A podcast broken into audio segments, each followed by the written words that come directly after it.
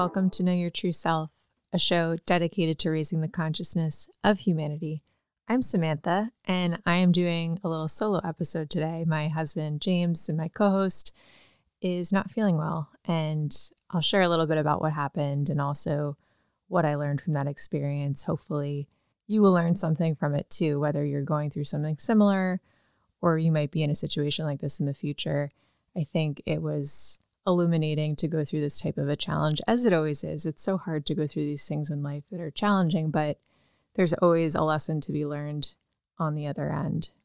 So basically, what happened was about a week ago, we went to a stretching class, and I thought it would be good for us to get a stretch in. And I know that he does so much working out and bike riding. So I just thought it would be something good for us to do together. And he got injured from it and basically went home. Then, as the hours progressed, it just got worse and worse and worse the pain from the stretching experience. And it seemed like, okay, this is just your little sore. It will get better the next day, but it didn't get better. It just kept getting worse and worse and worse to the point where I had to call an ambulance because it was so bad. The pain was so severe for him that I did not know what to do.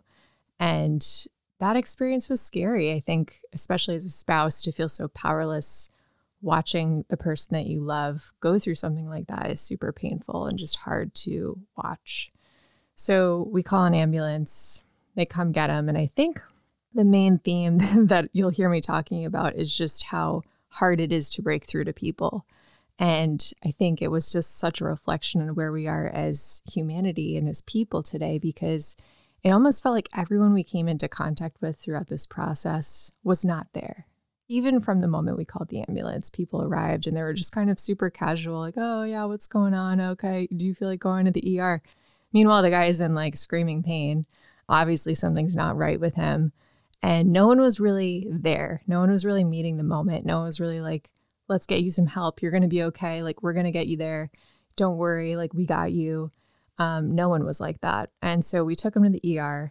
And then basically, when we got there, he had to wait in a stretcher outside of the ER for about two hours in the heat. We were literally outside in the parking lot outside of the ER because they were so packed. Granted, I'm so empathetic to the medical system. I know they've been through hell with COVID and just being understaffed and all of the people that are now coming in because they waited to get treated during COVID. But it was so heartbreaking again to be the spouse to someone who's going through something like this and you can't do anything. They're just outside in a stretcher. You can't do anything. And I kept like trying to go in, trying to get people to come out, talk to us. No one was really coming out. And then two hours later, a doctor came out.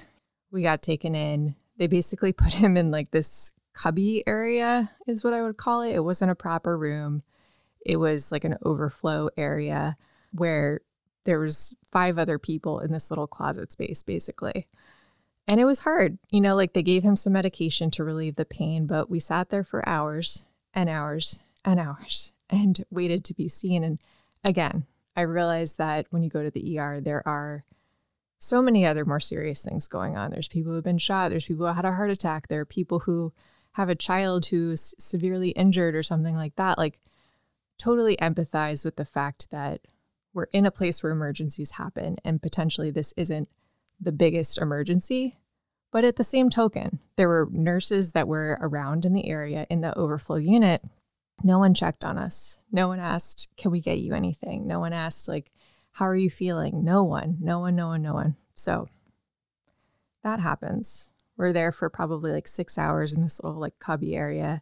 Finally, the doctor comes in, says, you know, your CT scan doesn't look too bad. Um, and it seems like you can kind of walk. So we're going to send you home. And by the way, like Jim couldn't walk. You know, he could barely stand. He was still in excruciating pain. And something was just like, we shouldn't go home right now. Like, this is not a good situation. I don't feel like we're ready to go home. But when you're in that situation as a patient or as the partner to a patient, you trust that the doctor knows what's best. So they sent us on our way. And honestly, I think it was just because they didn't want to deal with it. they were just like, we're overwhelmed, we're understaffed, we don't have time for this, and we're going to send you home. So that was the first feeling of, wow, this is tough. Like we're in an emergency situation and no one will help us. We go home, the pain just getting worse and worse and worse. It's debilitating. So we have to go to another hospital and go back to the ER essentially. We went to another ER because the first experience was so bad and this other one right by us. So we went to one a little bit further out. And we thought, you know, when we got there, we're like, okay, this seems like it's going to be a better experience. Like it didn't seem quite as hectic in the lobby waiting area. Granted, there are people like screaming in the lobby and it's it's still hectic, but it felt like he was being attended to a little bit more. But I think what's so hard in those situations is people are coming in and out of the door. There's no consistent presence. There's no one doctor that's looking over you and saying, Oh, I see how you're progressing. It's like a new face every time. So when we first got there, there were a couple, like, you know, there's a nurse and a doctor that seemed competent. And they said, let's do an MRI of the area. And then basically what happened after that was we were just in the waiting room for six hours. And Jim was in excruciating pain the whole time, the whole time. And it was so painful to just see him like that and to feel like I couldn't do anything for him. I kept like going to the front desk, asking people, like, is there something we can do? Like, can we please get him a bed? Like, the guy is in severe back pain and we can't have him sitting up like this. We have to get him a bed to lay down. But they were just like literally not available and just giving me like a blank stare. And I think what was so hard from that experience is that no matter what tactic I tried, so I could be really concerned, like the upset wife, I would be kind and thoughtful, I would be assertive and kind of pushy. And I tried all these different tactics and literally nothing worked. I was also careful during that time to like not overstep and not to go into a really destructive space. And I think I'm proud of myself for not blowing up. I, did, I wasn't like yelling at them or anything like that. And I think that's the challenge in these situations, right? Because sometimes when people aren't there, you have to do something extreme to get their attention. And that doesn't feel good. Like, that isn't how any of us should have to move through the world in order to get something done. We should be able to have rational, calm conversations with people without going over the top just to get their attention, just to wake them up for just a moment. So, nothing worked. And I think that is all reflective of where we are as a society, of our collective mental health, of our collective emotional state. Like so many of us are checked out in life. So many of us are just going through the motions, and it may be because you don't like your job. Maybe you feel underappreciated, underpaid, overworked. And I understand that. That's tough. That's really, really tough, especially in the medical system I understand how much they have all been through. But to be in a situation where you were literally saving lives in charge of people's livelihood and to not meet the moment, to not even show any degree of care, any degree of, hey, let me check in on this person. Like he was left abandoned for six hours in pain there.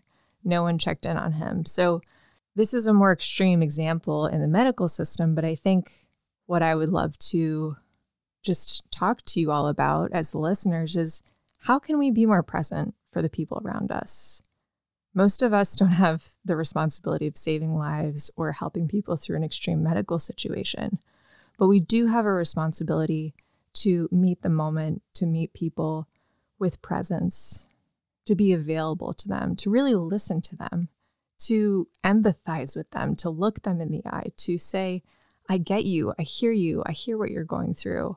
I'm going to do something, to take responsibility, to take things in our own hands. Like we all have the power to do that in our day to day life. You don't have to be in the medical system to take that on. I think that is what we're all here to do is to help each other. So this was a hard learning experience and a lesson for me and a reminder of we need to be more there for each other. We need to be more available. We need to be more awake so, if you take one thing away from this episode, I hope for now it's that. I know Jim is still in recovery. He was in the hospital for about five days, and now he's back at home and he's on the mend, but it's going to be a very slow, long process. So, I'm sure he will share his experience once he gets back um, and go into a little more detail about what he went through.